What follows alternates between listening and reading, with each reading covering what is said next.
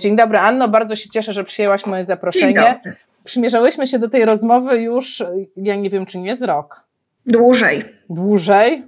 Nie patrzę. Przed ogóle, pandemią jeszcze. W ogóle nawet nie zaglądam w ten czat, bo daty mogłyby mnie po prostu zdołować, ale niezmiernie się cieszę, że e, jesteśmy. No i w sumie ten rok nie był rokiem straconym, bo dzisiaj ta rozmowa myślę będzie wyglądała zupełnie inaczej niż by wyglądała rok temu, nie? Paradoksalnie tak. Więc nie ma tego złego, co by na dobre nie wyszło. Przedstawię Cię w krótkich słowach. E, Anna jest mamą Krzyśka, a Krzysiek jest, no powiedziałabym, wiesz co, ciśnie mi się na, na, na usta coś takiego wojownikiem w sumie. I to on tak... Jak i... on nie lubi tego słowa. Nie lubi? Fatalnie. Nie lubi słowa walka i wojownik. Jako kto się określa? Panaceum. Panaceum. Na, no dobra, no dobra, tak będzie. Niech tak będzie. Myślę, że wiele osób może nie wiedzieć, kim jest Krzysiek i mogą po prostu Was nie obserwować. My powiemy później, gdzie można Was poobserwować, co się, co się u Was dzieje, kim jesteście, ale dla tych osób, które Cię nie znają, opowiedz, jakie jest Twoje pierwsze takie wspomnienie związane ze służbą zdrowia i z tym, co się stało z Krzyśkiem? Widok Krzyśka zaintubowanego w karetce. Byłaś przy nim? Pozwolili ci jechać? Tak, tak, tak. Zresztą to dosyć długo trwało, bo czekaliśmy na e, dyspozycję, gdzie mogą Krzyśka zawieźć. Ten wypadek był e, dosyć daleko pod Warszawą, to znaczy dosyć daleko w takiej niszy między dwoma terenami karetek. Tak. W końcu, w końcu nas po prostu na stadion miejski zawieźli. Tam mogłam być w karetce, później już przejął go helikopter. I w helikopterze leciałaś z nim? Nie, nie, nie, nie. Czyli musiałaś wsiąść w samochód i pojechać do tego szpitala, tak. powiedzieli ci do którego szpitala i pojechałaś za tak, nim. Tak, tak, No i co dalej? No ja byłam mega spokojna. Policjanci, którzy przyjechali mnie przesłuchiwać, bo to był wypadek, patrzyli się na mnie z przerażeniem, mówili, że takiej matki to jeszcze nie widzieli. No ja bardzo rzeczowo mówiłam wszystko. Ten mechanizm takiego stresu, wyparcia jest niesamowity. Myślę, że on u mnie trwał dobry miesiąc. Aż miesiąc? Ja byłam tak, ja byłam maksymalnie racjonalna. Ja wtedy jeszcze całkiem dobrze pracowałam, to znaczy miałam już wówczas taki ruchomy czas pracy, więc tam czekając pod drzwiami ojomu, ja sobie brałam laktopika, tam przeglądałam różne moje ważne rzeczy. No mimo tego, że wszystko się tam we mnie gotowało, to ja bardzo rzeczowo rozmawiałam z lekarzami, byłam mega operacyjna. No to rozsypanie przychodzi dużo później. Jednak potęga hormonów jest niezwykła nieprawdopodobne. Ja mam ciarki, e, jak to mówisz.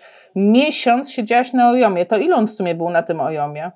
No na ojomie był praktycznie prawie miesiąc. A potem? Do, a potem był trzy tygodnie na no, neurotraumatologii, chirurgii, jak zwał, tak zwał. No takiej neurochirurgii nazwijmy to.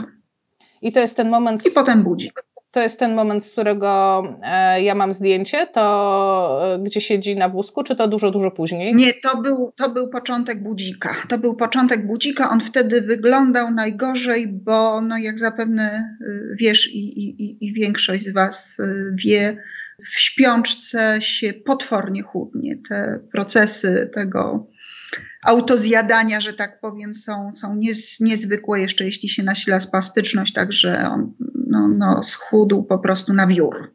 To co, pokażemy Jak Wychodziliśmy do budzika, to ważył 43 kilo przy wzroście 1,80 m. O wow. Mogę pokazać? Mamy przygotowane te zdjęcia. Uwaga, pokazuje Krzyśka. Tak wyglądał Krzysiek w momencie, powiększę, powiększę zdjęcie, tak wyglądał Krzysiek w momencie mm, początków budziku, czyli, czyli chłopak, który jest w śpiączce, tak? On był, on był całkowicie, on był w śpiączce, jest stan minimalnej świadomości? Było Tego jakieś... nie wie nikt. Myślę, że to raczej było bliżej minimalnej świadomości niż takiej książkowej śpiączki. No i zaczęliście no, walkę. Według tam, że tak, tej nieadekwatnej klasyfikacji Glasgow, no to miał takie podciągnięte sześć. I co było dalej?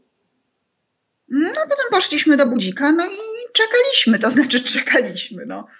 Zakasaliśmy rękawy i rehabilitanci swoje, my swoje, 24 godziny przy nim i, i wszystko, co możliwe rehabilitacyjnie, żywnościowo, nie wiem, troszkę tak szarlatanersko też, bo dzwoniłam mu na przykład kamertonami, tak? teraz racjonalnie patrząc, to nie jest to głupie. No, terapia dźwiękiem, fizyka. Im więcej wiem o falach mózgowych, tym bardziej dochodzę do wniosku, że to miało ręce i nogi. Ja co rzeczywiście codziennie robiłam taki rytuał gamy na kamertonach i e, kwinty harmoniczne mu robiłam. Nawet na ojomie mi pozwalali, co prawda panie się na mnie dziwnie pielęgniarki patrzyły, ale ja chyba byłam osobą tak zmotywowaną, że na tym ojomie, że tak powiem, leciał marsz pogrzebowy, bo Krzysiek lubił grać na pianinie marsz pogrzebowy, więc tylko spytałam się pań pielęgniarek, czy nie mają nic przeciwko. Na szczęście z uwagi na brak obsady był na sali sam. Co jeszcze leciało? Leciały mantry, bo przed y, wypadkiem byliśmy w Himalajach, więc te mantry przypominały mu Nepal, no, oprócz tego pachniało kawą, pachniało mandarynkami, leciały Christmas songi, których do dzisiaj nie lubię. No i w Budziku było dokładnie to samo, tak? Także rehabilitacja swoje, rodzice swoje. No i czekaliśmy, co się będzie działo, i tak mniej więcej po czterech miesiącach od wypadku tam coś się zaczęło dziać. No, zaczął się wybudzać, no i się wybudzał, wybudzał, się wybudził. A czekaj, bo mnie zaciekawiło to, e, bo powiem tak, Pracowałam wiele lat na oddziale rehabilitacji neurologicznej. Jakby mi wparowała rodzina z gongami, no przecież ja bym się nie, chyba... Nie, to nie były gongi. Właśnie gongów by mogli nie znieść. To były absolutnie muzykologiczne kamertony w gamie C-dur. C, D, E, F, G, H i tak dalej. I ja tak mu bum i tak ten dźwięk sobie szedł. A wy to jakoś ustalaliście z e, lekarzami, z fizjoterapeutami? Dogadywaliście się, czy to było rodzina sobie, Nie, ja a terapia pytałam. sobie? Zawsze lekarzy pytałam, czy mogę. I oni tak, e, no dobra, no już kobieto chcesz, to... Myślę, że tak, nie zaszkodzi. Nie zaszkodzi, a kto wie, co się stanie. A jakie były prognozy? Kiedy pierwszy raz ktoś ci powiedział, e, jaka jest prognoza i czy w ogóle ktoś ci powiedział? Jak to wyglądało? Ja myślę, że pierwszą prognozę to ja się sama domyśliłam, bo to było trzy dni po wypadku, kiedy próbowali mu zejść z sedacji. No i ja wtedy po prostu zobaczyłam ten dziki popłoch na korytarzu, bo w momencie, kiedy zaczęto zdejmować leki sedacyjne, on, on miał ogromny obrzęk mózgu, miał bardzo ciężki rozlany uraz aksonalny, więc w momencie, kiedy zaczyna się bieganie na korytarzu ojomu, czy o IT fachowo mówiąc, no to raczej rozsądny, niewypierający człowiek wie, co się dzieje, tak? Potem była druga próba zejścia z sedacji, też nieudana. No i po dwóch tygodniach już zaczęto schodzić, ale nic się nie zadziało. To znaczy było wiadomo, że jego świadomości na chwilę obecną nie ma. Decyzja o tracheostomii na pewno była bardzo trudna, tak? I chyba pierwszy raz, kiedy usłyszeliśmy, że no, że zastanawiają się, czy będzie szansa dać go do budzika. To też tak bardzo człowiekowi uświadomiło, że, no, że witamy w klubie. No ale jakby ten okres minął, Krzysiek trafił do budzika i rozumiem, że no dla mnie przynajmniej budzik jest takim ośrodkiem, gdzie koncentrujemy się po prostu 100% koncentracji, taka szeroko rozumiana rehabilitacja. Budzimy gościa. No na tyle, na ile nam NFZ pozwala. No ale tam chyba... To niestety, ja myślę, że, że to też trzeba mówić, tak, że to nie jest cudowne miejsce, cudowna klinika, no jest to po prostu bardzo mądrze pomyślane, pomyślane miejsce, które niestety jest ograniczone tym, co aktualnie NFZ refunduje. My akurat trafiliśmy na taki dosyć martwy sezon, to znaczy były tylko te podstawowe, jeśli tak mogę powiedzieć, zabiegi refundowane przez NFZ, nie było takich, które refundował FRON, więc nam na przykład w zasadzie uciekła bardzo duża część terapii ręki. No, no jak to no, pracujecie, że tak powiem, blisko tych, tych jednostek, wiadomo, że to trzeba złożyć papiery, czekać, czekać. No rzeczywiście wszyscy bardzo pomocni i myślę, że to, co jest y, i wartością, i chyba punktem wyjścia do naszej rozmowy, to jest to, że budzik jest pomyślany jako miejsce interakcji terapeutów i rodziców. Znaczy, no, idea pani, pani Ewy Błaszczyk i wszystkich, którzy z nią to miejsce współtworzyli, jest taka, że E, jeżeli rodzina się wyłączy z terapii, no to to może nie tyle nie ma szansy się udać, ale jest ogromnie utrudnione, bo nikt tak jak my nie zna naszych chorych i nikt, nie oszukujmy się, nikt tak jak my nie jest w 100% 24 godziny na dobę uważny, żeby wyłapywać, nie wiem, drgnięcie yy, ust, tak,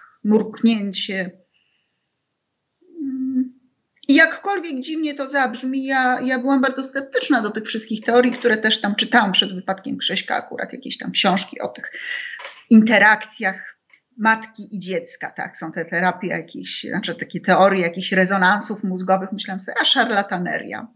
Ja to opowiadam, bo, bo sama sobie tego nie umiem ułożyć. Rzeczywiście, kiedy Krzysiek leżał na OIT, miał podłączony czujnik ciśnienia śródczaszkowego, ja mówię wszystkim, możecie wierzyć albo nie. Jeśli wchodziłam do niego zdenerwowana, jemu to ciśnienie rosło. Nie wiem, to znaczy, no wiem, no, no to jest fizyka, tak? Znaczy, później, kiedy zaczęli y, jakoś tam nam EEG nawet interpretować ludzie z Wydziału Fizyki, ja sam myślę, że Boże, co, co tu robi fizyk z Politechniki? To jest EEG. Myślę, że to, to być może są po prostu te pokłady właśnie wiedzy nauk ścisłych, których my jeszcze nie znamy, ale coś takiego jest. Znaczy, y, jakkolwiek byście się z tego śmiali, matka ma niepojętą intuicję co do dziecka. No i to się wiele razy powtarza. No oczywiście nie jest to 100%, ale coś w tym jest. No więc dlaczego nie? A jak wyglądała taka ja współpraca? Jestem bardzo racjonalna, żeby było jasne, tak? I ja jakby z założenia te wszystkie takie czary-mary neguję.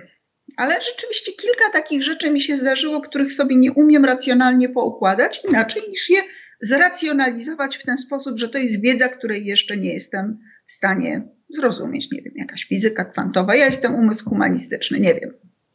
No dobra, no ale przecież oprócz e, tych rzeczy działy się jakieś takie, e, nazwijmy to, klasyczne rzeczy, no te, które mnie najbardziej mhm. interesują, czyli ruszyła fizjoterapia. I mnie na przykład tak. interesuje, jak wy żeście się dogadywali z fizjoterapeutami, z opiekunkami, generalnie jak to wyglądało, co cię zaskakiwało, a co uważasz, że można by robić lepiej? Bo w sumie po to się spotkałyśmy, żeby tak pogadać, ja tak powiedziałam na story, że trochę powylewać sobie żale, tak? Że ja mogę powiedzieć, z czym ja mam problem z opiekunami, a ty możesz powiedzieć, z czym masz problem z fizjoterapeutami e, i razem uradzimy jakiś konsensus. Ja myślę, że podstawową rzeczą i chyba też powodem, że, że tak się jakoś y, zgadałyśmy, ja też troszkę Cię namawiałam na tą rozmowę, jest to, że uważam, że za mało nam tłumaczono.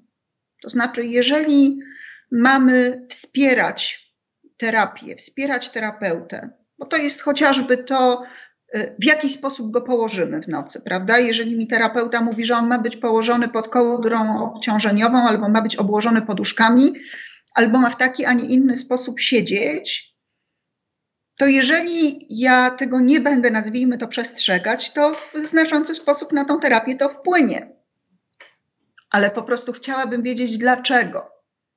Tym bardziej, że bardzo często no, na przestrzeni tych trzech i pół lat my otrzymywaliśmy tak sprzeczne porady i tak sprzeczne y, propozycje postępowania, no że mówiąc wprost, y, byliśmy bliscy no, no, albo zgłupienia, albo jakiejś wściekłości. Jeden mówi to, drugi mówi to. Tak, jakiś przykład. Tak naprawdę. Tak, jakiś, no, jakiś, jakikolwiek przykład. Y, no, klasyka to była spastyczność, tak? Walka ze spastycznością to jest milion różnych pomysłów. Od y, nafaszerować go farmakologicznie, poostrzyknąć, a kończąc na kilku różnych sposobach terapii. Tak, to znaczy jedni mówią ortezować, inni mówią nie ortezować. Jedni mówią no rozciągać, drudzy mówią nie, absolutnie nie rozciągać, a już broń Boże jakiegoś wyciągu. No ja, ja śledzę też Was, więc wiem, że kwestia właśnie ćwiczeń czy czynnych, czy biernych jest jest e, e, straszna, ale rzeczywiście no, e, ta spastyczność, która na szczęście w ogromnej mierze teraz ustąpiła, no, niedowład się nadal u Krzyśka utrzymuje i, i ataksja, ale ta spastyczność to była rzeczywiście nasza potworna zmora. No widać nawet na tym ja zdjęciu, że, że Krzysiek ma rękę taką przy sobie, tak. e, jeszcze zrotowaną. Zresztą jak my się, ja, ja tylko raz Krzyśka widziałam, to on wtedy też jeszcze był mocno spastyczny. Pamiętam właśnie, że był problem z ręką, pamiętam, że nie trzymał równowagi, że ja bardzo byłam zaniepokojona, jak on idzie. Nie mogłam, y, jakby nie mogłam wytrzymać, żeby go nie asekurować. Znaczy tą równowagę rzeczywiście ma, ma, ma i będzie miał straszny problem, bo on ma uszkodzenia w obrębie muszku i płatów czołowych. Więc to na pewno będzie mu jakoś towarzyszyć. Natomiast spastyczność miał potworną. To znaczy rzeczywiście jak wyszliśmy do, ze szpitala, miał na przykład tak ponapinane tutaj yy, pod gardle, mówiąc po naszemu, nie wiem jak po waszemu fachowo, że miał y, praktycznie kamienie na śliniankach. Tu miał całą tą taśmę od żuchwy poprzez ramię. No to, to, to, to był jeden kamień, jedna skała.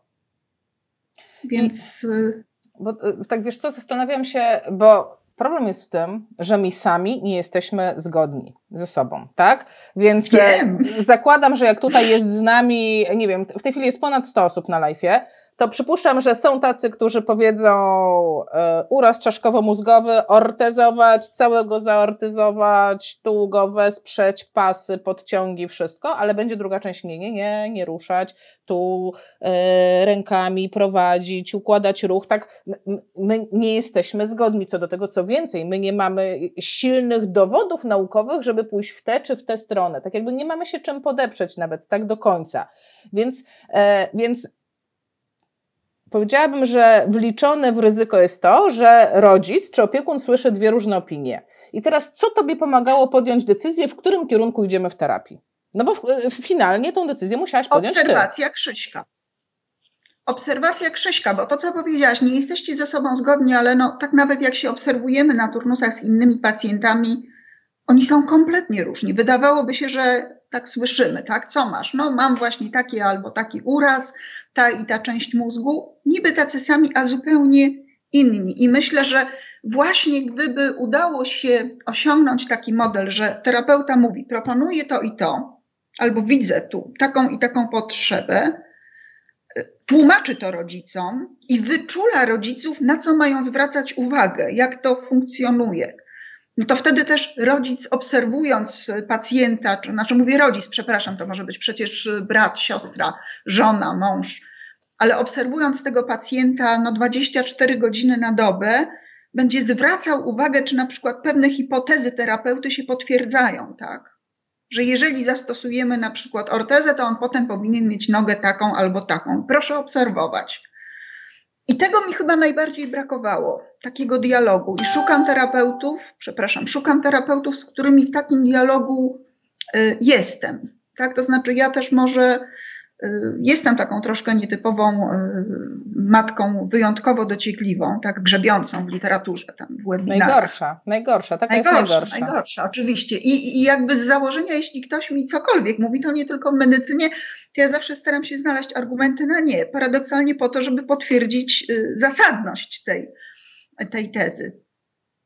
Ale rzeczywiście brakowało mi takiego poczucia, mm, nie wiem jak to ładnie powiedzieć, takiego no, no, pewnego wspólnego przeprowadzenia eksperymentu. Chyba tak to trzeba nazwać, tak? Bo no nie oszukujmy się, y, to wszystko, co robimy przy tego typu pacjentach, no to jest pewnego rodzaju próbowanie. Uda się albo się nie uda. I to, czego mi jeszcze bardzo brakuje i co bardzo cenię w terapeutach, to jest umiejętność przyznania się do błędu. No właśnie, ja chciałam, ja sobie ja tutaj. Nawet sobie zapisałam e, taką refleksję, czyli nie przeszkadza ci, że jeżeli spotkamy się na gruncie e, moim zawodowym, to ja powiem, e, wie pani co, ja, ja nie wiem. W sensie może być tak, a może być tak. Jest procedura nie, nie taka, jest procedura taka. E, nie jestem przekonana, która będzie lepsza. Być może ta, no nie wiem, takie moje serce fizjoterapeutyczne mówi mi, że ta. Proszę spróbować obserwować i teraz taka moja zasada biblijna, po owocach poznacie, tak? E, mhm. Czyli obserwuj, patrz, co się będzie działo. I to jest luz, że ja nie Mi wiem? to nie przeszkadza, natomiast ja też muszę uczciwie powiedzieć, że obawiam się, że jestem w tym zakresie troszkę nietypowa. To znaczy, obserwując na przykład wielu opiekunów w ośrodkach, na turnusach, y, myślę, że to jest kwestia zmęczenia też. Bardzo często ludzie chcą już mieć święty spokój w tym poszukiwaniu, no bo ileż można poszukiwać, i chcą, żeby ktoś przejął pacjenta i wziął za nich pełną odpowiedzialność. Natomiast jeśli mogę powiedzieć o sobie, to ja nadal jestem kimś, kto no, raczej się nastawia na y, no, pewną brutalną weryfikację tego, że coś może pójść albo nie pójść. Wiesz, bo ja ci powiem ze strony fizjoterapeutki, ja mam taki, mm, powiedziałabym, no mam taką obawę czasami i wiem, że wielu fizjoterapeutów ma takie obawy, że jak e, zaczniemy proponować różne opcje terapii, to y, będą, no to naprawdę będą różne opcje, czyli będą opcje takie podstawowe typu NFZ, nie wiem, bez ortezowania, bez drogiego sprzętu, no ale pojawią się też opcje, a są ośrodki, no, w których jest drogo, ale dobrze i będą też opcje, y, są super sprzęty, ale są ekstremalnie drogie. I zawsze gdzieś jest ta wizja, że, e, że nagle ja z medyka zamieniam się we wciskacza sprzętu. Mm-hmm. I, a z drugiej strony wiemy, że są takie rzeczy, że naprawdę mogłyby pomóc. Taki przykład, no, pójdźmy na przykład e, jakby za tymi ortezami, tak? Że mogłabym zalecić jakąś ortezę, ale ja nie mam do końca przekonania, czy ona będzie dobra. I teraz załóżmy mówię, wiecie co, kupcie Krzyśkowi ortezę, ona kosztuje 1000 zł, ale ja do końca nie jestem przekonana. I to jest taka fatalna sytuacja, no bo ta orteza faktycznie może pomóc, ale może nie pomóc. Są taki, tacy pacjenci, którzy źle na to reagują i teraz po prostu już klops i po prostu 1000 zł wydane, a żeby to było tylko 1000, bo czasami te sprzęty są, kurczę, w dziesiątki tysięcy idą. Czy w bardzo dużej większości przypadków słyszymy, są bardzo dobre ortezy. One co prawda kosztują 12 tysięcy, ale musicie je mieć. Więc tu myślę, że, że też yy, rzeczywiście ten poziom pewnego, pewnego bycia akwizytorem no, no, no u części funkcjonuje. No, nie ma się co oszukiwać. Natomiast yy, ja po perspektywie tych trzech i pół lat mogę powiedzieć tak, rzeczywiście na początku człowiek słyszy, nie wiem, podnośnik 15 tysięcy, Matko Boska, ile to pieniędzy. No bo to są, natomiast po trzech latach to człowiek mówi tak, Matko Boska, jak ja bym wiedział i się nie szczypał, tylko od razu kupił coś lepszego. To znaczy, jest to bardzo trudne, ale myślę, że trzeba y, próbować przynajmniej y, ludziom uświadamiać, jakiego rzędu to mogą być wydatki i jakie są możliwości. A wybór niestety każdy musi podjąć sam. Ola, są ludzie, którzy się załamią, są ludzie, którzy powiedzą nie, ja nie po to płacę składki, żeby jeszcze coś płacić prywatnie, ja się zawezmę i wyrwę z NFZ-u ile się da. Są tacy, którzy załamią się, y, są tacy, którzy, nie wiem, zaczną organizować zrzutki, ale myślę, że to, żeby pacjent wiedział, jakie są potencjalnie możliwości, jest bardzo ważne. E, Ola fajnie napisała, e, wiesz, a propos terapii, Um, Cieloszek, tak? Tak, e, tak, Ola Cieloszczyk. Bardzo pozdrawiam, jestem jej wielką fanką. O, widzisz, Ola, gratulacje. E, fakt, że konkretnie zastosowana terapia nie działa, jest ważną informacją diagnostyczną. Ja się zawsze pytam rodziców, czy co było robione, to, to i to, a jak on na to reagował. I ja tutaj muszę dodać łyżkę dziegciu. Uwaga, tutaj e, wylewam swoje fizjoterapeutyczne żale.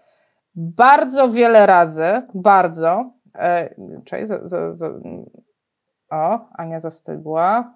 Jesteś, jesteśmy, jesteśmy. Skype nam zawisł na chwilę. Jesteś? Jestem. Dobrze, wspaniale. E, uwaga, fizjoterapeutyczne żale. Bardzo wiele razy miałam taką sytuację. Przyjeżdżał pacjent na oddział rehabilitacji neurologicznej i zaczynały się opowieści rodziny.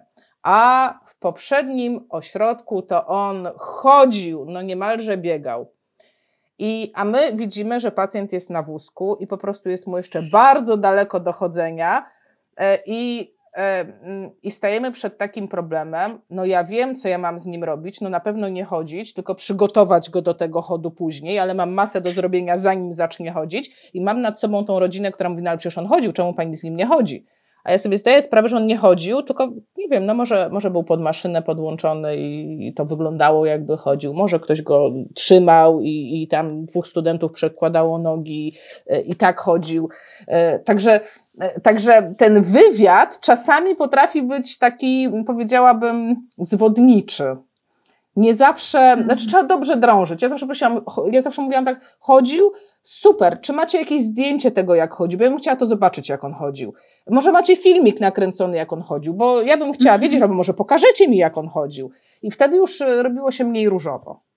Z wami tak nie było. Nie był, bo był włóczony tak, jak... Tak, tak. Znaczy, ja myślę, że poruszyłaś tu też szalenie istotny problem. To znaczy, e, my jako pacjenci oczekujemy i mamy prawo oczekiwać od was, terapeutów, dialogu, Oczywiście ostateczną decyzję podejmujemy my albo pełnoletni czy pełnoprawni pacjenci, natomiast y, królem terapii jesteście wy. To znaczy, myślę, że to jest niezwykle trudne, żebyście wy po pierwsze uszanowali, że my możemy się na coś nie zgodzić, ale nam trzeba bardzo jasno powiedzieć, że na tym podwórku, no to wy robicie ćwiczenia i wy decydujecie o tym, jaka ta terapia ma być, a nie my. E, ja myślę, Zdaję sobie sprawę, że to jest trudne. Ten fragment, jestem pewna, że ten fragment część osób może sobie nagrać i przewijać w kółko albo puszczać swoim pacjentom. To jest niezwykle trudne. Niezwykle, niezwykle, niezwykle tak. trudne. Samo życie, Marcel pisze, w domu chodził, a po rehabilitacji przestał. Tak. No tak, no, y, no to, jest takie, to, jest, to jest taka ciemna strona, ale powiedzmy też, y, żeby tak nie było, że tylko pacjenci mają ciemne strony, powiedzmy o ciemnej stronie fizjoterapeutów, o dokopywaniu rodzinom, o tym, y, no co, Oj. no, nie poprawił no. się, nie poprawił się, bo nie ćwiczył. Czemu nie ćwiczycie? Powiedziałam wam, żeby ćwiczyć godzinę dziennie, to co, wy śpicie i nie ćwiczycie? Mhm. Mhm. Tak, o to też bardzo prosiłam, e, kiedy, kiedy umawiałyśmy się na rozmowę, zwłaszcza myślę, że przy takich pacjentach wieloterapeutycznych, tak jak pacjenci neurologiczni, bo kochani fizjoterapeuci, jeśli mnie tam widzicie, naprawdę zrozumcie, że przy takim pacjencie trzeba ćwiczyć oko, czyli konwergencja, czyli widzenie, jedzenie, łykanie, mówienie, rękę, stopę, a jeszcze my przy okazji mamy szkołę, tak? Więc szkoła po urazie czaszkowo-mózgowym też nie jest łatwa. E, no a wiadomo też, że i my mamy swoje emocje, i pacjent ma swoje emocje, i rzeczywiście, jak przychodzimy do tego terapeuty, i już tak widzimy. No, ćwiczone to nie było. E, no to w ten sposób to to niczemu nie służy, to jest kopanie leżącego kosmity. Myślę, że bardzo ważne jest, żeby spróbować, zwłaszcza przy takich długofalowych terapiach, po prostu dowiedzieć się, jak wygląda nasze życie. Na ile my mamy możliwość robienia czegoś, na ile nie mamy. Bo jeżeli, nie wiem, jest cały sztab, yy, prawda, ciocia, wujek, siostra, brat, to można się też wymienić i, i ktoś yy, zrobi na przykład ćwiczenia ręki, ktoś zrobi ćwiczenia oka. Yy, Natomiast czasami jest po prostu tak, że, że również z uwagi może na jakieś opory pacjenta czy, czy depresję pacjenta, yy, no czy to, tak jak w naszym przypadku, który nastolatek chce ćwiczyć z mamą i przekładać fasolki, prawda? No wszyscy mówili, niech on przekłada fasolki, tak? Osiemnastolatek z mamusią fasolki, no ludzie, proszę was. Więc yy, wczucie się w pewne obiektywne realia takich rodzin, myślę, że też bardzo dużo po prostu pomoże. Czyli znowu wracamy do tak naprawdę do początku, rozmawiać, zapytać się, jaką macie rozmawiać. przestrzeń, ile macie czasu, jaką macie możliwość i co on lubi. E, wywiad, czy e, schodzimy do rozmowy, do gruntownego zebrania wywiadu, kim jest ta osoba i nie tylko, w kon, e, nie tylko mm, jeśli chodzi o to, nie wiem, które mięśnie ma zaburzone, czy które funkcje ma zaburzone, ale kim ty jesteś, co ty lubisz, co jest dla ciebie wartością, e, jakie masz przyzwyczajenia, co jest dla ciebie ważne w ciągu dnia, a co jest mniej ważne, z czego jesteś w stanie zrezygnować, co jesteś w stanie podciągnąć, ile czasu znajdziesz na to, e, co lubisz, a ile, e, ile wykrzeszesz z siebie na robienie tego, co nie lubisz. No bo umówmy się, część rehabilitacji nie będzie przyjemna, tak? Robicie takie ja rzeczy? Myślę, że to jest szalenie trudne też, jakie są cele samego pacjenta. Myślę, że zwłaszcza w relacjach właśnie pacjentów, którzy mają opiekunów, e, którzy e, czasami nie mają pełnej zdolności do czynności prawnych, prawda? Albo są dziećmi, albo są osobami ubezwłasnowolnionymi, ale e, są w kontakcie. Myślę, że to też jest szalenie trudne, że czasami zupełnie różne oczekiwania mają opiekunowie, a inne oczekiwania mają pacjenci. Ja na przykład byłam ogromnie zafiksowana na ręce, bo cały czas słyszałam, że tam, prawda, u 20% ręka nie rusza, bo nie jest używana. Natomiast Krzysiek od początku konsekwentnie mówił: Dla mnie najważniejsze jest chodzenie. I teraz patrząc wstecz, widzę, że myśmy toczyli wojnę wręcz, bo jemu zależało na chodzeniu, a ja go ciągle cisnęłam z tą ręką. Ja nie wiem, co w ostatecznym rozrachunku jest dobre, natomiast on w tej chwili już, no bo od dwóch tygodni jest pełnoletni, więc już ma zupełnie. Ja tu, ja tu nie mam oprócz y, technik manipulacyjnych, w których nie jestem dobra, żadnych narzędzi. Y, on terapeutom jasno mówi, tak? Chcę ćwiczyć na przykład to, żebym umiał podskakiwać. Myślę, że to dla Was jest też ogromne, bo pacjent mówi, ja chcę robić to i to, a później gdzieś tam na korytarzu żona mówi, no Pani Jonno, ale ja bym jednak chciała, żeby on popracował nad tym i nad tym. Nie zazdroszczę Wam terapeutom tego rozdźwięku. To jest standard. To jest standard, bym powiedziała, rozbieżność celów e, opiekuna i rozbieżność celów pacjenta. Ja bym powiedziała, e, ponieważ ja dużo pracuję z przewlekłymi pacjentami, że czasami mi się to rozjeżdża tak strasznie, tak niewiarygodnie, po prostu jest to dla mnie niepojęte, e, gdzie celem rodziny jest, kiedy tam babcia zacznie chodzić, a ja widzę, że fajnie by było, żeby babcia się nauczyła obracać na lewy bok w łóżku, to może w nocy, nie wiem, nie robiłyby jej się odleżyny. Taki po prostu, t- taki totalny rozjazd. Albo pacjent przewlekły już, e, ledwo, no nie chodzący bezpiecznie, E, I to, jest też standard, muszę Ci powiedzieć, bo ja to pytam fizjoterapeutów, jak się spotykamy, więc dużo osób ma takie wezwania, e, prośby o podjęcie terapii czy konsultację, nie ze strony tego pacjenta, który nie jest ani ubezwłasnowolniony, e, jest w pełnym kontakcie, ale on już nie chce.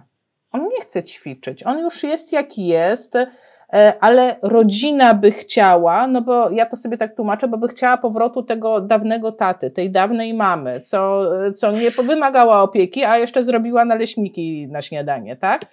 E, ja, ja tak sobie to tłumaczę, że to jest taka, no chyba wyparcie, tak? No bo jeżeli, jeżeli ktoś, nie wiem, dwa lata nie chodzi i pyta kolejną osobę czy kolejny ośrodek, a kiedy mama zacznie chodzić, no to chyba coś wypiera.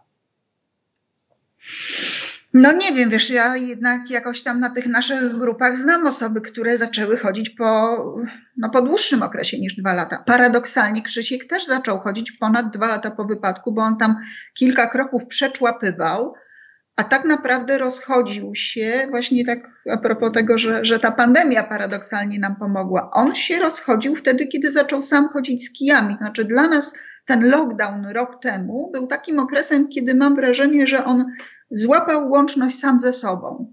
Przestał być przez nas przerzucany z terapii na terapię jak taki worek kartofli, bo my rzeczywiście o dziewiątej ten terapeuta, potem gnamy do Warszawy, bo mieszkamy pod Warszawą na tą terapię. Teraz szybko w biegu, szybko, szybko jedz, no jedz szybciej, bo już mamy następną terapię.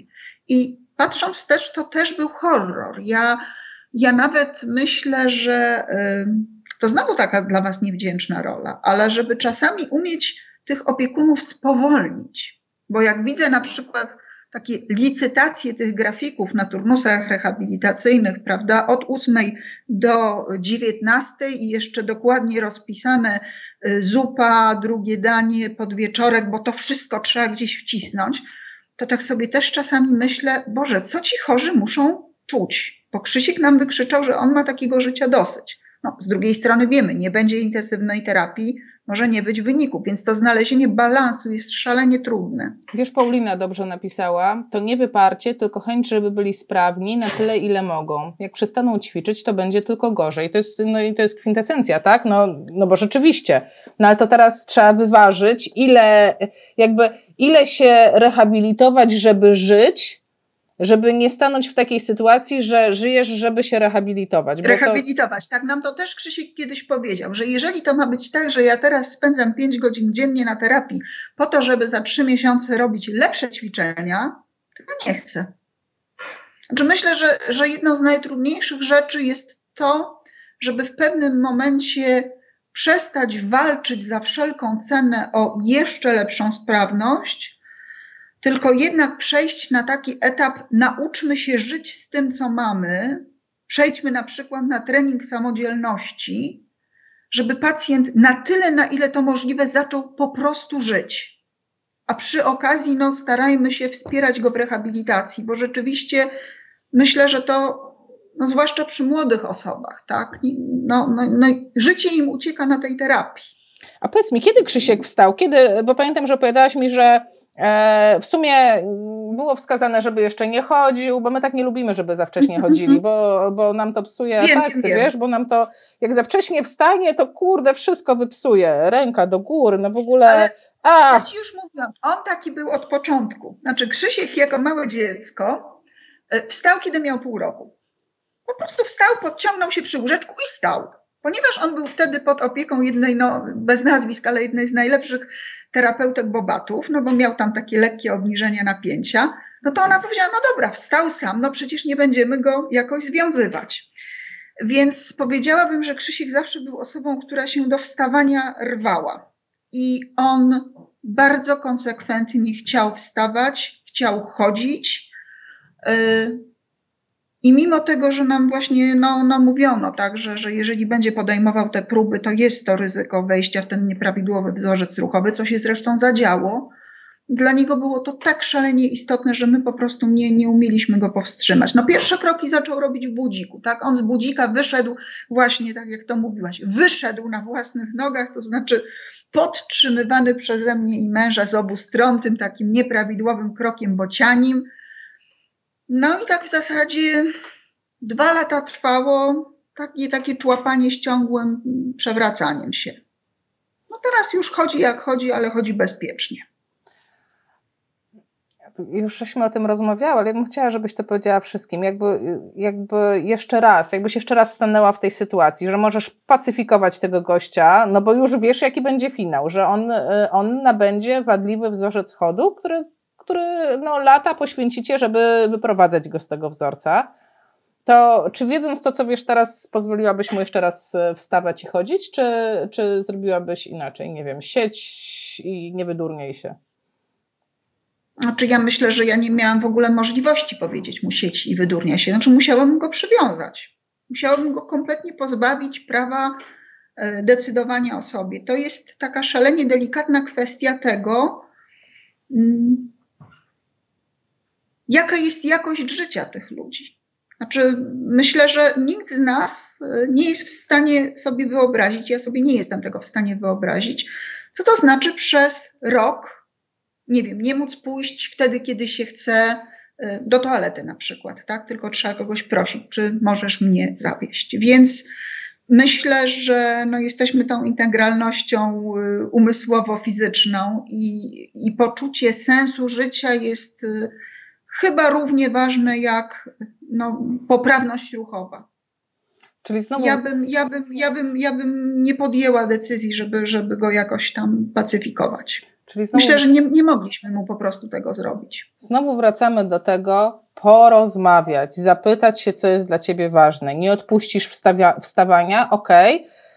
Ja, ja na przykład jestem, e, ja jestem team ortezy, więc ja, ja bym powiedziała, ok, będziesz wstawał, to kurczę, no nie wiem, obwiąż się pasem, załóż ortezę, no nie wiem, weź zabezpieczenie, nie wiem, e, okręć się jak Robocop, I don't know, ale to zróbmy to najlepiej jak się da w tej sytuacji, w jakiej jesteś. Może, może nie da to dużo, ale może coś da, a może, może te wzorce nie będą aż tak e, patologiczne później, może będzie łatwiej, tak? Ja bym na przykład w tym kierunku szła, ale to jest trudne. No nam tego niestety nikt nie powiedział, ale też nie wiemy, jakby było, prawda? Dokładnie, to jedno, ale druga rzecz jest taka, system NFZ. Nie wolno wypisać pacjentowi ortezy, dopóki jest na oddziale rehabilitacji neurologicznej na, tej, na tym wczesnym. I, I to jest w ogóle jakaś porażka, dlatego że w tym momencie, kiedy one by się najbardziej przydały, to ich po prostu nie ma. Tak po prostu nie ma ich. Więc można prosić rodzinę, E, no a może by Państwo kupili coś, to się przyda tam tylko na trzy miesiące, nie wiem czy w ogóle się przyda, w ogóle to nie wiem czy zadziała, zaczeka to jest fatalna sytuacja. Ja nie wiem, bo to może zadziałać, może nie. Ja mogę mieć farta i mo mogę mieć na oddziale, nie wiem, jakieś pasy, jakiś kombinezon, mogę to mieć i na pewno są ośrodki, które mają, ale jestem przekonana, że na NFZ to większość ośrodków nie ma takich sprzętów. Po prostu nie ma. Napisz... Ja może też się wtrącę, bo wiesz, my jesteśmy szalenie niereprezentatywni w tym sensie, że ja nie ukrywam, że E, no, bardzo dużo osób wsparło finansowo rehabilitację Krzyśka, tak. Nie mam złudzeń. Zupełnie inaczej wygląda wsparcie młodego, ładnego chłopaka, a zupełnie inaczej wygląda wsparcie no, osoby w naszym wieku, tak, e, po udarze. I w momencie, kiedy no, rzeczywiście macie pacjenta, który jest 50-letnią e, kobietą po udarze, no to ta rodzina nie, nie zdobędzie pieniędzy na, na jakąś super hiperortezę. Tak jak mówię, no, uważam, że trzeba im powiedzieć, że takie możliwości są. No, no załamią się, to się załamią. E, ale masz rację, no, no skąd oni mają wziąć? Skąd oni mają wziąć 5 tysięcy na jakiś kombinezon dociskowy, czy 20 tysięcy, czy 30 tysięcy? Kosmiczne pieniądze.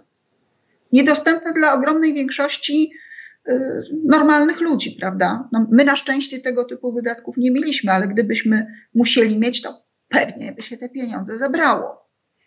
Ja myślę, że kłopot jest Kłopot jest w, takim, e, w braku świadomości, czyli po prostu no, nie mamy takiej edukacji społecznej, co to oznacza uszkodzenie mózgu.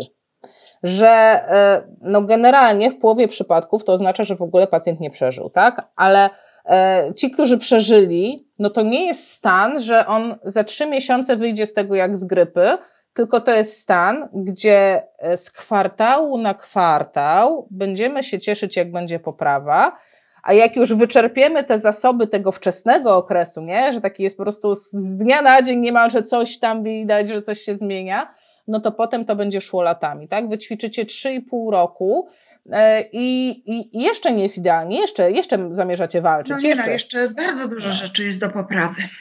To jest maraton na lata, naprawdę. I, I myślę, że też znowu kolejna trudna rzecz, bo trzeba to tak podać rodzinom, żeby ich nie załamać. Ja, ja mogę powiedzieć, jak to wyglądało u mnie i u męża. Tak? Ja pierwsze, co zrobiłam, to sobie przegooglowałam też pod tymi drzwiami e, ojomu właśnie rozmaite profile osób wybudzonych. No i mówię, aha, to, to, to wybudzenie to tak wygląda, tak? że no nie chodzi, ledwo mówi. Mój mąż bardzo długo żył w tej iluzji prawda? Wstał, poszedł Film. jak na filmach Filmowe. amerykańskich. Wstał i już żyje. No. Tylko, no Joanno, to jest troszeczkę też tak, że no, opinię publiczną się karmi takimi historiami, tak? Że wybudzenie to cud. Guzik, wybudzenie to jest początek ciężkiej charówy. Tak. Tak. E, pełnoprawna pisze, warto mówić o osobach asystujących, towarzyszących, nie o opiekunach, opiekunkach. Czujesz się bardziej opiekunem, opiekunką, czy osobą asystującą? No, ja się czuję opiekunem, bo opiekunem byłam jeszcze formalnie, prawnie do dwa tygodnie temu. No tak. Jako matka czuję, czuję się opiekunką e, jeszcze, natomiast no, czy, czy osobą asystującą? Nie. Krzysiek asystentów no, miał przez pandemię, to nie wyszło. Myślę, że, że akurat matka asystentem nie będzie matka asystentem nie będzie. Natomiast jest to, to, co właśnie mówiłam o tym przerzucaniu tak, tego podopiecznego, jak worka kartofli z terapii na terapię. Ja myślę, że to jest jedno z najtrudniejszych zadań opiekunów nauczyć się oddawać tej osobie samodzielność. Tak? Krzysiek ciągle mi wykrzykiwał: oddaj mi mój Lebensraum. To po prostu co drugi dzień była awantura. Tak? Ja nie chcę. Ja chcę decydować o sobie. E, więc e, no, no jest to szalenie trudne, bo e, traci się bezpowrotnie osobę, którą była przed jakimś incydentem, tak urazem, udarem, zatrzymaniem krążenia z niedotlenieniem, czy, czy, czy, czy no, jakimś innym wypadkiem. Ale jeżeli rehabilitacja postępuje, to musimy powoli oddawać stery tej osobie, nawet ze świadomością, że ona może sobie zaszkodzić. No ale takie jest życie, to tak jak z dziećmi. No, no, dzieci popełniają błędy i, i my dzieciom musimy na to pozwolić. No, no ja mówię akurat z perspektywy osoby, która się opiekuje no już w tej chwili samodzielnym, mm, dorosłym człowiekiem. Ale też wspomniałeś, że jak w tej chwili e, jak współpracujesz z fizjoterapeutami czy fizjoterapeutkami, e, to też e, zwracasz im uwagę e, no, na zasadzie takiej rozmowy, porady, tak, żeby mądrze stawiać granice. Rozmawiałyśmy tak. o mądrym stawianiu granic, tak. czyli z jednej strony mamy tą osobę, e, nazwijmy chorą, chociaż nie wiem, czy to jest dobra, dobre słowo. Po prostu mamy osobę, która jest w tym procesie rehabilitacji, chce coś tam poprawić, e, chce mieć własne zdanie i to, jest, i to jest taka rzecz, z którą my się spotykamy, że pacjenci próbują narzucić swoje zdanie, a czasami e, jakby z racji na, swoją, na swoje uszkodzenie mózgu, nie zawsze, nie do końca są krytyczni, nie do końca potrafią racjonalnie ocenić swoją sytuację, nie do końca potrafią racjonalnie ocenić swoje możliwości, swoje bezpieczeństwo. Dla mnie to jest na przykład hiperważne z tym chodem, dlatego, wiesz, dlatego mamy takiego świra na, na punkcie chodu, bo po prostu ten pacjent może się wywalić i zrobić sobie mhm. krzywdę. Jak on sobie to zrobi w moim ośrodku, no to, no to, no, no to kogo najłatwiej pozwać? No przecież tego, kto na to pozwolił, tak? E, więc, więc e, z drugiej strony mamy, znaczy z jednej strony mamy wolność, z drugiej strony mamy te granice. Tak, jest to bardzo trudne, tym bardziej, że wy dla większości tych chorych, ja jednak użyję słowa chorych, e, jesteście oknem na świat. Oni bardzo często z nikim innym poza wami się nie spotykają. No zwłaszcza jeśli to są właśnie osoby młode, tak? Które, które utraciły życie towarzyskie, życie koleżeńskie. No wyobrażam sobie, że mi by chyba było łatwiej, bo ja, ja lubię swoje własne towarzystwo i sobie z tym całkiem dobrze radzę. No ale jeśli ma się 16, 20, 25 lat i, i nagle wszyscy się rozmywają, bo przecież nie oszukujmy się, ci ludzie z reguły zostają sami, no to ta młoda, ładna terapeutka albo ten młody, ładny terapeuta, no staje się w pewien sposób całym światem. I y, to też jest, y, no, no ja tutaj nie, mam żadnych kompetencji, żeby doradzać, ale na pewno tego doświadczacie, to postawienie tej mądrej granicy, że nie jesteś moim przyjacielem, nie jesteś moim kumplem, jesteś moim pacjentem. Tak, ja, ja daję ci całą moją życzliwość, ale pozostajemy jednak w relacjach profesjonalnych. To, to jest szalenie trudne. Ja niestety też muszę powiedzieć, że obserwuję u bardzo nielicznych terapeutów, bo my no, no, dobrych, takich mądrych y, spotykamy na naszej drodze, że nadal chyba wielu z Was nie wie właśnie to, co powiedziałaś, co to jest uszkodzenie mózgu. To nie ma się co oszukiwać, to wpływa na osobowość, to wpływa na psychikę, te osoby są z reguły, uogólniając, przepraszam, nieco bardziej odhamowane, nieco bardziej bezpośrednie, nieco bardziej natarczywe, a czasami, tak jak widzimy, bardzo agresywne, czy no nazwijmy to w dość niewłaściwy sposób e, naruszający pewną, pewną bliskość. I, I myślę, że to też jest bardzo ważne w tym procesie rehabilitacji, żeby stawiać granice, na przykład, że no nie wszystko wolno, tak, nie wszystko wolno powiedzieć nie wszystko wolno zrobić. Nie zawsze wolno mnie złapać, przytulić, bo jeżeli ci ludzie mają wracać do społeczeństwa, no a zakładamy, że mają, to oni też muszą się po prostu nauczyć e, być może trudniejszych, ale naturalnych relacji. Pamiętam, wiesz, e, taką mieliśmy pacjentkę, która została przyjęta warunkowo na oddział z mężem, pod warunkiem, że po prostu mąż będzie ją jak, jak cień za nią chodził, e, bo była agresywna, wiesz, potrafiła się rzucić na kogoś e, i generalnie dyskwalifikowało, jej zachowanie dyskwalifikowało ją z terapii. Ona nie była jakoś e, dramatycznie w potrzebie rehabilitacji, w tym sensie, no miała tam trochę niesprawną rękę, chodzący pacjent, dla mnie pacjent chodzący to, wiesz, no prawie zdrowy, tak, nie oszukujmy się, no, chodzi, nie przewraca się, ale właśnie to, e, ta sfera psychiczna była tym, co ograniczało jej przyjęcie na oddział. I wiem, że wiele oddziałów. My też byliśmy wyrzuceni z oddziału. Naprawdę? Za co? Naprawdę. No, za y, wulgarne zachowanie Krzyśka. Co zrobił? No, długa historia, w, duży, w dużym skrócie. Y, no, Krzysiek egzekwował swoje prawa, krzycząc, że on napisze do Rzecznika Praw Pacjenta, bo pielęgniarki zarządziły ciszę nocną godzinę wcześniej. No, miał rację rzeczywiście, natomiast no, może sposób wyrażenia swojej dezaprobaty był dalece.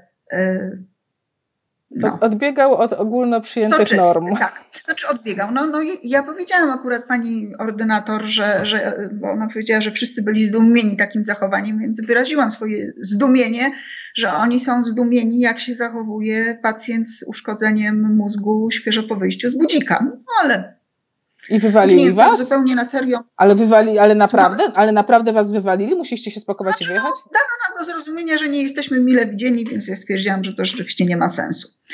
No mniejsza z tym. W każdym razie, znaczy śmieję się z tego, no wtedy to było dramatyczne, bo, bo mm, dlaczego ja jeszcze raz do tego wracam? Myślę, że to jest też kwestia no, pewnych etapów tej rehabilitacji, tak? To znaczy świeżo po, uszkodze, świeżo po uszkodzeniu mózgu, czy świeżo po wybodzeniu, no to już są te legendy, prawda, że pacjenci rzucają mięsem, że siostra zakonna no, najgorszymi słowami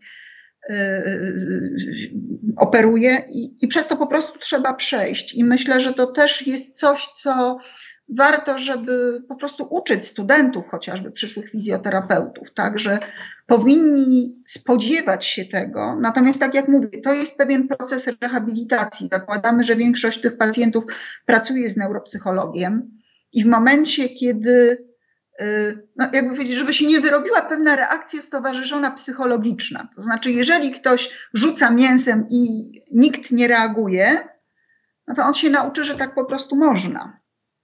I w pewnym momencie, przy akceptacji oczywiście człowieka, który nie odpowiada za swoje zachowanie, no trzeba też y, zdawać sobie sprawę, że te granice gdzieś trzeba zacząć stawiać. Albo może się okazać, że tych granic się nie da postawić i, i rzeczywiście wtedy jest problem, no bo ja rozumiem, że czasami pacjent po prostu może być agresywny w stosunku do Was, albo no na tyle natarczywy, że no, narusza Waszą prywatność, tak, no jakieś obłapianie i tak dalej. No ale to już jakby tu, tu. Natomiast w, w normalnej formule uważam, że jeżeli pacjent wychodzi z pewnych zmian psychicznych, to też jest bardzo ważne, żeby w pewnym momencie zacząć go traktować z większym dystansem. A znasz takie pojęcie, nie przejmujmy się, można go skuć lekami. Spotkałaś się z czymś takim? Skuty, pacjent skuty. Oczywiście, że się Nie to, że skuty w dybach, tak. tylko skuty lekami. Oczywiście, że się spotkałam z czymś takim, ale ja znowu powiem, no ja jestem szalenie okropnym y, okropną matką pacjenta, bo jak usłyszałam, że można go skuć i jakim lekiem można go skuć, to oczywiście telefon do przyjaciela. Mam to szczęście, że mam przyjaciela mądrego psychiatrę, więc powiedział, że po tych lekach no to on już będzie uzależniony, więc podjęłam twarde negocjacje z lekarzem i żeśmy go nie skuli lekami. Aczkolwiek to też powiem, bo, bo no, no, no, no teraz dostaje Krzysiek nowe leki od psychiatry, wcale się tego nie wstydzę. Znaczy, paradoksalnie w przypadku uszkodzeń mózgu trzeba też docenić rolę farma farmakoterapii. Nie zamykać się na nią, prawda? Zdecydowanie. I pytać się o leki, tak? Mówię tutaj I w kontekście. o leki. W kontekście wywiadu takiego fizjoterapeutycznego. Pytać się o leki chociażby o taką rzecz, o której rozmawiałyśmy wcześniej, gdzie wspomniałaś mi, że teraz Krzysiek bierze takie leki, że o 16 po prostu odpływa. E, odpływa. No w sensie nie ma. Nie, nie ma... No, jest osłabiony, zdecydowanie jest bardziej senny. Tak? Albo kiedyś pojechaliśmy na turnus, wtedy no, neurolog akurat próbowała y, zbić ataksję, y, też stosując y, jeden z leków no Krzyśkowi dramatycznie spadło ciśnienie. Ona oczywiście mówiła, że mogą być spadki ciśnienia, natomiast y, no też my jakoś nie, nie pomyśleliśmy, żeby powiedzieć przy przyjęciu na turnus o tym fizjoterapeutom, a nikt z fizjoterapeutów nas się o to nie spytał. I można powiedzieć, że w zasadzie wtedy cały bardzo drogi turnus no, w dużej mierze stracił wzajemnie, to być może by się udało na przykład inaczej ułożyć grafik. No tak, ja ale też... tak, ten grafik, bo, bo, ja tutaj myślę sobie, że tak naprawdę to jest e, współpraca na wielu poziomach, tak? Jest problem taki tak. systemowy, że ja wchodząc w moją dokumentację elektroniczną, która jest już totalnie systemowa, ale nie jest połączona z dokumentacją elektroniczną lekarzy, więc my jeszcze nie wiemy, co się dzieje z pacjentem tak globalnie. Każdy ma to swoje małe poletko. I na moim po, małym poletku to nie wiem, robimy ćwiczenia równoważne. E, Uf, na, na małym poletku e, lekarz włączył sobie leki przeciwko ataksji, ale kardiologiczne, a na trzecim małym poletku będzie ten lekarz, który go przyjął w ośrodku i chce go skuć, tak? No bo wykrzyczał mu e, w prostych słowach, co chce, a czego nie chce. Więc to jest ten problem. A czasami nie... jest jeszcze jakiś szaman albo zielarz, do którego rodzice tup, tup tup, tup pójdą e, i wam nie powiedzą. No tak, o szamanach, Boże, już nam się kończy czas, a ja, a ja chciałam, żebyśmy też poruszyły e, szybko temat szamanów. Dlaczego, dlaczego wychodzicie do szamanów? Ale tak, żeby podsumować, żeby zamknąć temat e, rozmowy, wywiad, leki e, i do tych leków, bo leki mogą wpływać na to, jakie możliwości ma pacjent w terapii, jak funkcjonuje, co mu wolno, co nie wolno, ale do tego dodajmy jeszcze rytm dnia, czyli jakie ma przyzwyczajenia, jedzenie, kiedy ma, jedzenie, kiedy ma posiłki y, y, i bardzo ważna rzecz, ile czasu potrzebuje, żeby zjeść posiłek i jak się czuje po posiłku i jaki ma ogólnie rytm dnia, tak? Czy on na przykład w tym całym procesie rehabilitacji będzie miał czas odzipnąć chwilę.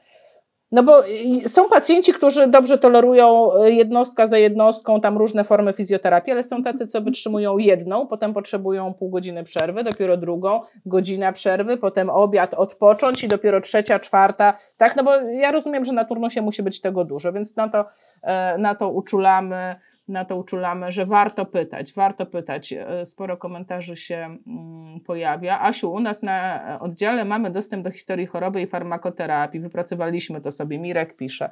No ale Mirek, ile wy na tym oddziale jesteście? Już za 30 lat żeście sobie wypracowali. A co Znaczy, ma... To jest straszne, że ktoś pisze, że trzeba to było wypracować, prawda? Tak, to powinien być standard. No, Wyjątek od reguły. No to walczymy. Dobra, Anno, grande finale powoli. Powiedz mi, e, bo tak zaczęłyśmy od tych, e, chciałam powiedzieć gongów, e, ale od, kam- Kamertonów. od komartonów i od gam.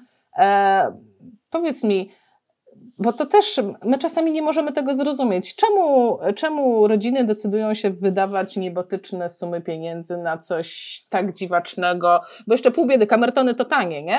Ale nie. Kamertony nie, ja je dostałam. No to w ogóle. Znajoma mi je pożyczyła. Ale wiesz co, ja miałam na przykład pacjentkę e, po udarze, kilka lat po udarze przewlekłą, która w ramach terapii pakowała się do komór hiperbarycznych. Evidence base zero po prostu. A takie wejście No do. nie, są jakieś, są jakieś jednostkowe doniesienia z Izraela, bo Ale ale takie powiedziałabym. Ale no. u świeżych, nie, nie u przewlekłych, u świeżych chyba są te doniesienia. Znaczy, tak my, my Krzysiek akurat komory nie znosił, więc chyba trzy razy w niej był i powiedział, że on do niej nie wejdzie. No dobra, to skąd się biorą takie pomysły? To zróbmy sobie E, komorę, zróbmy sobie. Biorą się, no, biorą się po prostu z dążenia do tego, żeby coś zrobić. To znaczy poczucie bezradności i poczucie, wiecie, bo spróbujcie zrozumieć, ja sobie to wytłumaczyłam tak. My musimy robić wszystko na 120% ze świadomością, że być może nie przyniesie to żadnych efektów.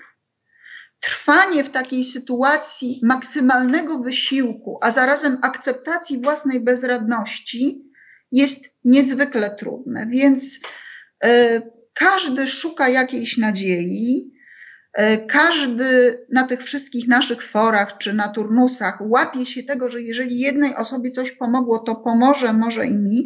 I powiedziałabym tak, e, pacjenci będą szukać, szukali i szukają, i tego się nie zmieni. Natomiast myślę, że to, co jest szalenie ważne, to mm, żeby nie doprowadzać do sytuacji, kiedy my robimy coś, y, co może pacjentowi zaszkodzić. Bo jeżeli coś wydrenuje naszą kieszeń, no to jest nasz problem. Natomiast no ja też słyszałam o różnych terapiach, które mnie troszeczkę przerażały, tak? Jakieś tam wkłuwania się jakimiś igłami z prądem, czy jakieś y, ślimaki toksyczne ktoś tam stosował. No, mniejsza z tym. Y, Natomiast y, no, myślę, że po prostu jest też y, pewne ryzyko. Być może ludzie chcą to ryzyko ponieść, trzeba im dać na to prawo, ale myślę też, że mm, takie zamykanie się absolutne na te poszukiwania pacjentów niczemu dobremu nie służy, bo oni się zamkną i oni i tak swoje zrobią, a wy o tym nie będziecie wiedzieć. Ja bym tylko dodała od siebie, e, jeśli, bo czasami, czasami to, to nie jest tak, że tylko rodziny szukają różnych alternatywnych form, my również szukamy, my również odnosimy się do form terapii, które może nie do końca są udokumentowane. E, nie wiem, no na przykład terapia czeszkowo-krzyżowa, o której rozmawiałyśmy, ona nie ma jakiegoś silnego evidence base, ale, ale ale wiele osób ją robi, wiele osób e, widzi efekty, wiele osób uważa, że jest to pomocne. E, Czy tam praca na powięziach, czy jakieś, no już jakby nie o to chodzi, żeby wymieniać te formy terapii, ale o to chodzi, że my też to robimy. I ja to mówię zawsze tak. e, oceń, ile ty masz zajęć z tym pacjentem, ile ty znaczysz dla tego pacjenta. Bo jeżeli jesteś jedyną osobą, z którą on ma zajęcia, i, a ty zamiast w okresie tam, nie wiem, wczesnym ćwiczyć i robić te rzeczy, które wiadomo, że mu są potrzebne, chociażby posadzić na łóżku i pobujać, tak, to taka najczęstsza chyba interwencja, bardzo skuteczna zresztą, e, to ty siedzisz i koncentrujesz się na, inten na intencji jego czaszki, to być może ten pacjent, znaczy nie być może, na pewno ten pacjent coś traci, bo on ma, on jest w złotym okresie e, tej e, regeneracji mózgu i jak ty zamiast z nim ćwiczyć, zamiast go stymulować, masz intencje, to to jest niedobrze. Ale jeżeli jesteś jednym z wielu terapeutów i wiadomo, że pacjent jest zaopiekowany, wiadomo jest, że robi wiele różnych rzeczy, szuka czegoś więcej, a dlaczego nie? A zróbmy punkty, a zróbmy, nie wiem, zróbmy, no, no co tam kto potrafi, co tam kto lubi, bo koncepcji jest w tej chwili strasznie dużo. Ja już nie ogarniam tych koncepcji. No tak, dochodzimy do kryterium po pierwsze nie szkodzić. Tak? tak. Ale myślę, że żeby dojść do tego kryterium po pierwsze nie szkodzić, to też powin, znaczy powinniście, no jakby proszę Was w imieniu wielu pacjentów, miejcie trochę wyrozumiałości dla tych naszych poszukiwań, no tym bardziej, że jak historia pokazuje, czasami z, z takich poszukiwań i takich przypadków, no wychodziło, no evidence-based, tak? Że, że, że coś nagle okazuje się, że coś zadziałało. Natomiast no, żeby wyłapać rzeczywiście te, te czarne sytuacje, kiedy ktoś poddaje się terapii, która naprawdę może zaszkodzić. Tak, albo pomija terapię, która. Tak. No bo to ma dwie. Zaszkodzenie to już jest taka ekstremalna forma, ale brak, jakby niezrobienie tego, co jest absolutnie konieczne, to dla mnie też jest szkoda. E, czy chociażby, nie wiem, brak zmian pozycji u pacjentów leżących. Takie, takie naprawdę podstawy, typu obróć mhm. go, e, zadbaj o to, żeby nie miał odleżyn, naucz e, rodzinę, nie wiem, jak zmieniać pozycję, żeby oni się nie wykończyli, tak? Ja miałam ostatnio bardzo taką długą rozmowę na temat opieki nad pacjentem, ciężkim pacjentem. Taką, takiej konsultacji udzielałam, jak dostosować dom do pacjenta. Okazało się, że pacjent jest leżący, więc w ogóle nie potrzebuje dostosowania domu. Ja mówię, musicie wszystko dostosować stosować pod opiekuna. Ale jak to? Przecież wynajmiemy panią z agencji. No tak to. I to będzie najważniejsza osoba w waszym życiu i ona musi być zaopiekowana, dopieszczona, bo inaczej ucieknie. Jak będzie za dużo dźwigać, tak. ucieknie. Jak będzie za ciężko, e, to ucieknie. Więc wszystko trzeba, że tak powiem, zbalansować. Długi temat. Anno, bardzo Ci dziękuję. Rozmawiamy ponad już no ja godzinę. E, uważam i absolutnie nie uważam, że, że temat jest wyczerpany. To jest hit. Po prostu mam, mam totalny, już mam teraz niedosyt. E, piszcie w komentarzach, e, jakie jest Wasze zdanie. Wielu komentarzy nie przeczytałam, także będę, przeczytamy je sobie później na spokojnie, ale było wiele wartościowych komentarzy. Ola napisała o wacie od bioenergoterapeuty za 500 zł, a Ewa o kuleczkach kwantowych. Ja nawet nie wiem, co to jest. Ja nawet nie wiem, czy chcę wiedzieć, czym są kuleczki kwantowe, ale ale takie rzeczy też się zdarzają. Jeszcze raz. Bardzo dziękuję, życzę Ci wszystkiego dobrego, a wszystkim osobom, które nas oglądają i zastanawiają się, o kim my mówimy, ja Wam napisałam na czacie, nie wstawiłam Wam linka. Na Facebooku jest fanpage, który nazywa się Wielkie Budzenie Krzyśka. E, I tam możecie zobaczyć, tam możecie zobaczyć filmy z terapii, tam możecie zobaczyć, jak Krzysiek chodzi, tam możecie zobaczyć, jak Krzysiek pływa, tam możecie przeczytać wiele wartościowych wpisów e, w takim tonie, w jakim teraz rozmawiamy. E, a jeżeli jeszcze nie zdecydowaliście, na co przeznaczacie 1%, to być może to jest właśnie dzień, w którym łatwiej Wam będzie podjąć tę decyzję. E, bo zbieracie 1%, bo widziałam, że zbieracie. Zbieramy, ale no, tak, tak się zrobiło marketingowo. A jakby... Marketingowo? A o, nie. No, nie naprawdę, a ja uważam, że trzeba właśnie mówić o takich rzeczach, bo to jest ważne. I ja na przykład co roku zastanawiam się, komu by oddać 1% i bardzo sobie cenię, jak ktoś mi podpowie, komu mogłabym, yy, prawda? I tak oddaję, i tak oddaję, tak? I tak mi urząd nie odda tych pieniędzy, to niech ktoś ma, prawda? Tak. Każdemu byle nie fiskusowi. O, dobrze. I tym optymistycznym akcentem dziękuję serdecznie i wszystkiego dobrego dla Was wszystkich, a dla Krzyśka w szczególności. Dziękuję, dobranoc.